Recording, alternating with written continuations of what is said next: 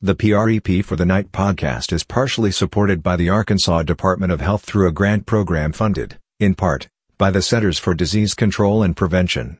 All discussion is solely the responsibility of each participant and does not necessarily represent the official views of, nor an endorsement, by engaging Arkansas communities, the Arkansas Department of Health, CDC, or the U.S. government. Hey, everybody, and welcome to the Prep for the Night podcast. My name is Dwayne.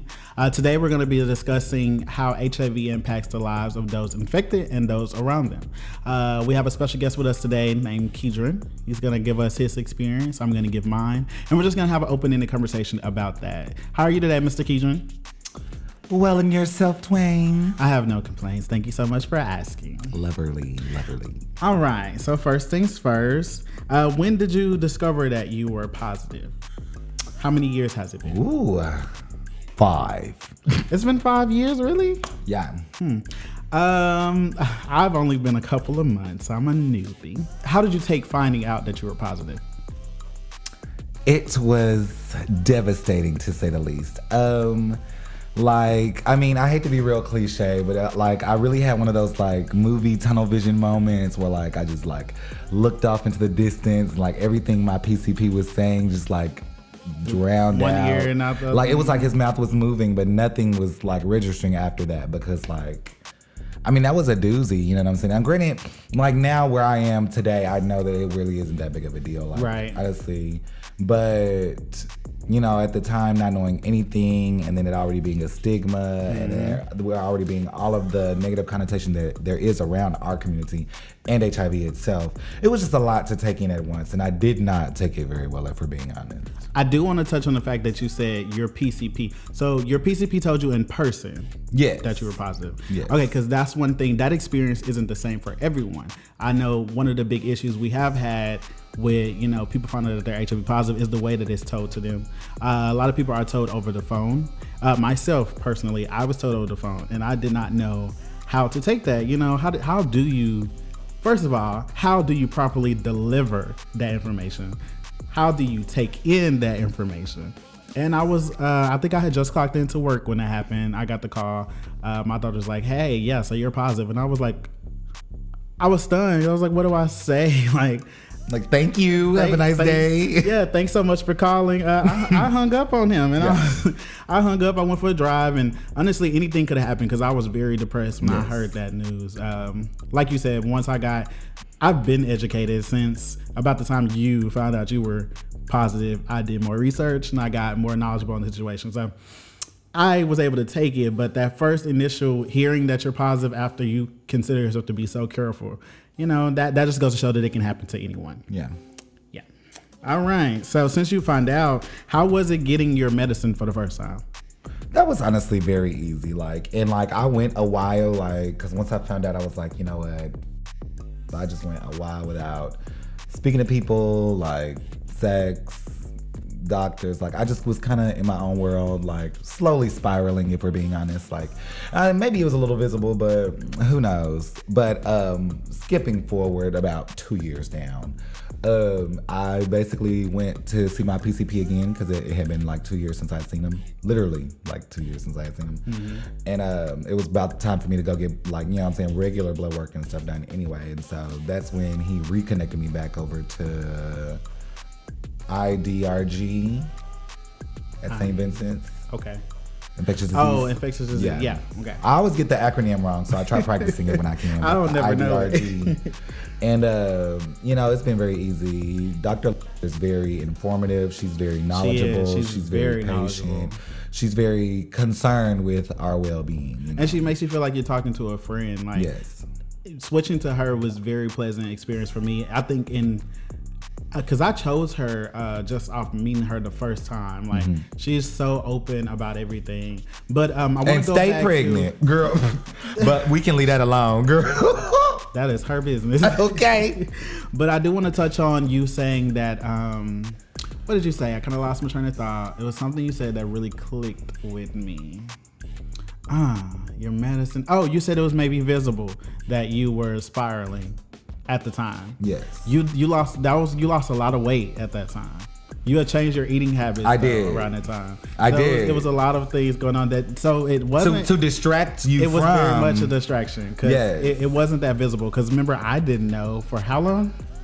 Yeah, but you, you you y'all knew something was wrong with me. Like my entire life was falling apart. Yeah, kind of. Yeah, I was honestly like, and not that like my, my friends are my friends, but like I was always with people like that really didn't, you know, want to do anything other than like the same thing, which was like very self-destructive behaviors. Like it was a whole thing, you know, and like I appreciate you coming over that time when you did because I was like really like lost in it. I, I was lost in the sauce, y'all. First of all, the way you told me, the way you told me completely threw me off. Like you just casually said it, and I was just like, yeah, because I was right after I started my meds and stuff.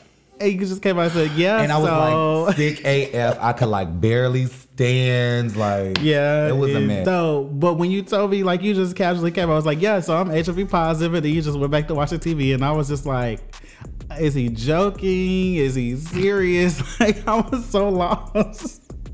I remember I had to ask you again. I'm like, uh, can we go back to what you just said because I'm confused. Like, are you are you not? Because you just let it go out. Like, I was like, the way that the two people prior to you telling me, actually, no, one was before you and the other one was after. Uh, but the way that the first one told me, like, he cried. He just he just bust out crying. Because he expected me to treat him differently. So the way you told me, the way he told me, and the way the guy after him, all of you told me in so different, so many different ways. But that just to show you how differently we all It process impacts- things. yeah, it impacted everyone differently. I'm not a very ex- well, I am a very expressive person. You know, I'm a crybaby, Right.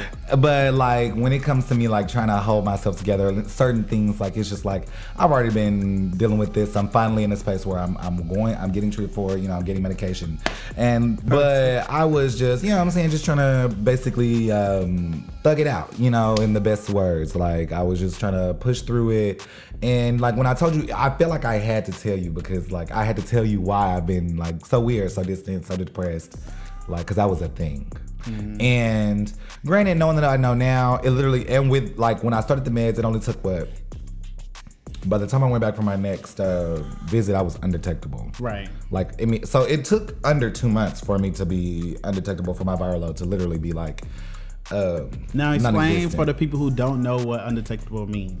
So undetectable means quite literally the virus is undetected in a blood sample. So uh, typically when someone gets blood work done, they're getting tested for lots of different things. And when you're looking for uh, HIV, they're specifically looking for like the viral, like they can count like the viral um like the occurrences yeah. yeah. like they're like like tiny little little hits they can literally count them in a sample of blood and so it's undetected and therefore untransmittable in that format So just for the, the people who don't know, untransmittable means that you can't get it if we were to have unprotected sex. Correct? right Okay. A lot of people think that once you're undetectable, that means you can just go out to like being your normal self and normal, free, you know, rawest life self, and that's not the case. But not because But- we done been there before we done been there before But just because you're undetectable doesn't mean you're, you know, free from, from other, other yeah. You you still can get other STDs and STIs. Um, and with that al- also being saying, there's other options. Like say, for instance, you were in a relationship with someone. Uh, a lot of the guys that I've dated, even before I found out I was positive, were on PrEP. PrEP is an option for people who aren't uh, HIV positive to stay HIV negative and to prevent getting it. Uh, and I also want to clarify that stigma too, because I saw someone tweet about that this morning. They said, "Oh, I started PrEP today, so that means if anyone wants to have raw sex in the next week, I'm free to do it." No, you still could get STIs and STDs. So I just want to throw that in there. So, how long did you have HIV before you told your parents and the rest of your family? Because you have sisters. Two years. Two years. Everybody they waited found two years. yeah. Okay. How was it telling your folks, your family, that you had it? How did they take it? um really I didn't tell everybody because I mean it's not it's not anybody's business. And like that's the thing, like because I think as Americans we get very, very caught up in what's going on in someone else's underpants. Absolutely. And that has really nothing to do with anybody except for the people who I have sex with, like to be honest. So I really didn't have to tell anybody what was going on. Absolutely. But I decided to share that bit of intimate information with my mother and you know, um, she kind of took it like she took a lot of other things which was very personally and she was a bit of a drama queen about it. And I'm only saying it like this, like Right. because we we definitely discussed it, like. Right. But like she just she didn't take it. She took it worse than I did. Yeah. As in, what could she have done to prevent? Right. Yeah. And it's almost that. like, girl, it was my You my weren't coochie. okay. Ooh, can I say coochie? You can say whatever you like. but yeah, like I mean, like you did you raised me in the ways that you were able to raise me and I made my own decisions based on that. Now, of course, Right. we could talk about, you know, misinformation and being led on and not being protected properly, but I mean, all of those things still leads me to the exact si- si- situation. So I'm not going to feel any type of way towards any specific person about something that I did, you know. Right. But that's kind of the way she took it, and like she cried, and like it was a whole thing. And later, you know, we talked about it, and she was like, you know, I realized I didn't even ask you like who was with you when you found out, or who goes with you to your appointments. And um I was like, yeah, I mean, yeah. And then I cried, you know. and actually, didn't I take you to that the the appointment that you found out you were positive? That's what you told me too when, when I No, you didn't. So I didn't. I mean, I wasn't there when you found out, but the one that you went to get tested. yes. yeah. So we all one. went tested together. Yes. Yeah. So it was three of us. Because it was my Uh, first time getting tested. Yeah. Wasn't it such a lovely surprise? the universe be universing, girl. Was was that all of our first time getting tested? I believe we all were very, we all were very scared because I mean, as gay men, of course we do what we do, and because of the stigma that you know gay men are the leading factors of HIV, uh, you feel like if anyone, if you're unknowledgeable on the situation, at that time you feel like if anyone was breathing on you, you had HIV. So when we went and got tested that day, I remember being very scared. Uh, ironically, uh, two of us came out negative. We didn't discuss it with each other. I don't believe. Actually, I think we did, and I believe we all said we came out naked. Period. and then it was like a year or two later when uh you know your change started happening and that's when you told me that yeah remember that time we went and got tested? Well yeah i've known for such and such time. And i was like wow. As a friend and you know you said the reason you didn't tell us is because we were young and we were you know we were misguided and we didn't really have an understanding of what hiv was. And actually at that time i had, i was dating someone who had um You mis- yeah, misinformed me on their status and it scared me and i had a very ignorant way of uh, mm, dealing with that situation. So yeah we were very ignorant as children. So i understood why you didn't tell me at the time. But yeah after that i got my information together and i started dating guys who you know i was more open to dating guys who are hiv positive because i had this experience with a wow like my friend is going through this uh, imagine what you know other guys are going through and it's it's it's that stigma that had me that way so that's why we're here trying to educate people who don't know that much about it. And HIV. see, one thing I do want to hit on because we just ever so lightly went past it, Yeah. but that whole thing about like it being the game. we are disease. all we are all sexual beings. Right. Like let's get that out there. And I really honestly personally feel and you can say what you want. I feel like the only reason that gay people, especially gay men, are the most um, notorious yeah. Mhm. for uh, carrying something like HIV is because we're also the most frequently tested. That is true because I know a lot of heterosexuals who who either haven't have never been tested. For instance, I was having a conversation with Heterosexual men almost never get tested. never. They never do because they feel like it. They can't get it. Heterosexual women once a year. Yeah. Twice if you felt something weird was going on. Bitch, you know how many times it's a needle in my arm? Baby, too much. If Too many. being honest. Baby, what? The inside of my elbow got freckles, bitch. like, and I'm dork skint, okay? Like, Mm-hmm. and to me, that's literally the only thing. And it's because we're constantly like being bullied into getting tested. Like, everywhere you go, every time you log on a gay app, every time you go to the gay club, get tested. No, you said this. No, you said this. And granted, that's good. And I'm not saying that's a bad thing, but why is it not just like the, the Nas not X situation? else, because yeah. all these get straight artists, male and female, and otherwise get on stage and talk about singing and, and actually do have sex mm-hmm. on stage, and nobody mentions a condom until it's a Lil Nas X. And why? What's the difference? It's that double standard. A gay black man. Yep, that's a double standard. Well, so as far as my family go, I want to get back to the family Yeah, part. sorry. Uh, and no, that's okay. it was very relevant conversation. my family took it. Um, I told my mama the same day that I found out, Mm-hmm. and of course she was down. Um, she was sad about it, and she just all she could think about was this is her biggest fear. Like she's told me my whole life. Well, since she found out that I was gay, that she was afraid of you know this being a possibility Mm-hmm. Same. And but she didn't take it as bad as she could have. And like i said i think that all goes back to my experience before like her knowing about you and knowing that you were okay and she knew about my boyfriend that had it he was okay. That helps her um you know feel more comfortable with me having it because one she knows i'm a very clean person. Yeah. uh, i was at the doctor the day that i found out the day after. I was like yeah so when we gonna start testing? When we gonna start this medicine? Like we need to get to it. Uh, so that's one thing and i've been trying to get like my brothers uh, even you know they're not gay you know whether they are or they aren't i want them to get on prep. I try to tell them about having condoms. I just found out one of my brothers is sexually active and they kind of just like that's my baby. But he's sexually active Whew. Girl, and he oh never mind. We're gonna leave it alone. That's my baby. That's my baby. He told me yesterday he's not my baby. He said, I'm not your baby brother. I was like, oh, you trying to fight? but that just goes to show like how impactful, you know, the people around you. Uh, you never know who around you has HIV, first of all, because if we're being honest, this is the first time people are going to hear that I have HIV because I've never publicly spoken on it, you know, and I've, like I said, I've only known for like six, seven months now, if even that long, because it was very early in the year when I found out.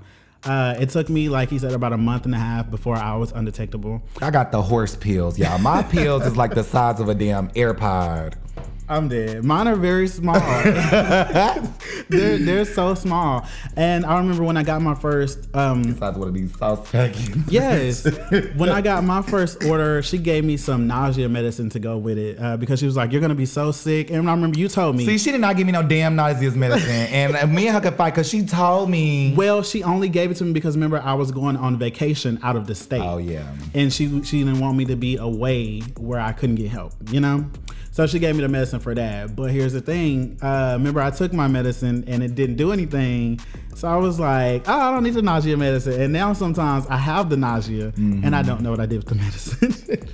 But what I will say, when I switched and started taking them at nighttime, Mhm, That's what she advised me to do. much of that went away, like 50% of it, because the at nighttime, your body has time to deal with all of that and it's not trying to start your day as Right, well. mhm. Like, so by the time it finished messing up my stomach and my body, I just wake up and I'm saying, like, and that's really the best way to do it. Like, granted, sometimes I. I really take it in the daytime again now, Mm-hmm. but when I was getting like used to it, I try to shoot. Yeah, I was that because now your your body knows the medicine. Yeah. Around And you know the trick to a little nausea, girl? Get a little gum. Well, girl, I just keep me some ginger ale. I, see, I can't like put nothing on the stomach. It's gonna come up. Yeah, because baby, you know how I don't like medicine. I don't like pills. I, I try not to get sick. I know the times of the year that I will get sick, and it's usually around season change, uh, right before spring and right before fall. Those are the times when I get sick. Which is why when I got when I got sick and found out that I was positive, uh, it was right before springtime, and I thought I was like, oh, was just a little cold. You know, it's, it's because it's spring. You know, so it's why is that doing that? That's your screensaver right now. No, that's the odd part. Like my screen is on like the sleeper timer thing. This is off topic, but it's, it's, it's showing like Breaking Dawn and Supergirl and I don't know some really weird things. But anyway, I was about to ask you. Uh, so how's dating being HIV positive? Girl, the same. I didn't have no niggas before. I ain't got none now. nah, let me stop. No, really. Honestly, though, it's the same. Like, really, like, I don't really have an issue with like the whole pause thing. Like, it's not a big deal. Because I mean, I, as much as as much as there is this big societal cloud over it, like most people know, like it's just it's just like I don't know, having eczema. Or um, I know I fidget with a lot of stuff. or like uh, compared to like some girls who have like um, I mean just little things that people have had their whole lives. Like my sister with asthma, like I don't have to go through nearly as many steps as she goes through. Like, you know, and people with like huge food allergies. I just Right. literally take one pill a day. And that's way better than what it used to be. You know what I'm saying? So for us to come like 40 years into the game and it be reduced to like literally just one pill, pill and they're working on 10. exactly, and, And they're working on an on- injections. yeah, mm-hmm. Girl, it's gonna be up like we, it's gonna be like birth control in a minute. Like so, I mean, it's just not a thing anymore. Like So the reception of guys you're intimate with, they're pretty much okay with it Yeah. because of the progression of time. Yeah, and then a lot of times, like fifty percent of the guys I'm talking to also are HIV positive. Right. So, For myself, I was very, you know, you know me. Yeah. I stay on a date.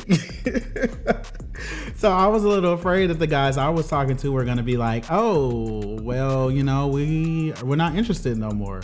And granted, that does happen from time to time. It, it does happen. I haven't had it happen to me yet. Uh, I had kind of an awkward run in of a conversation just a few days ago. But other than that, all the guys that were loyal to me are still very loyal to me, and they gave me these very sweet messages and and wanted me to know that they were there. So I was very happy about that because that's the only thing I could think of. I was like, oh my god, my dating life is over.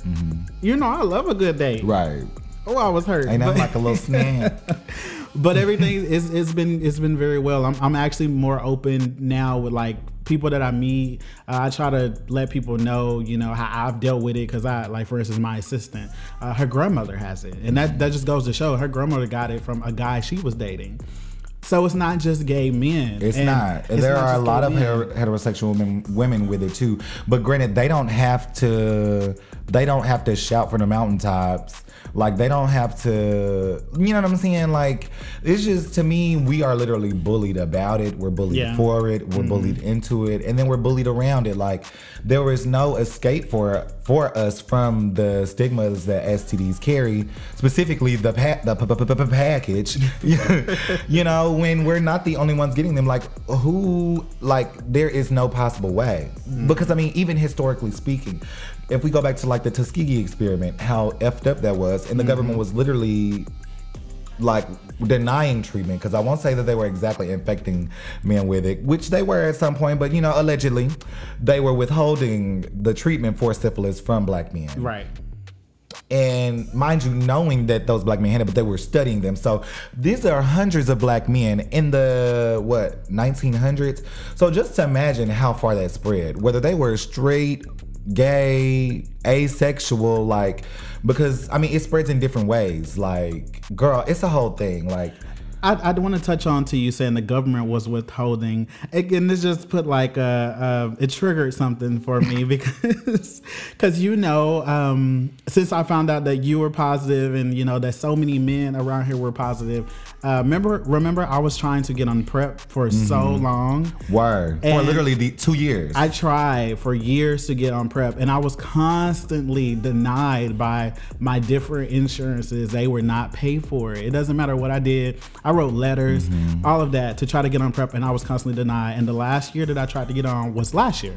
I tried to get on last year, and then when my little experience happened, I found out this year that I was positive. And what do you know? This year they made they cover it. They cover it.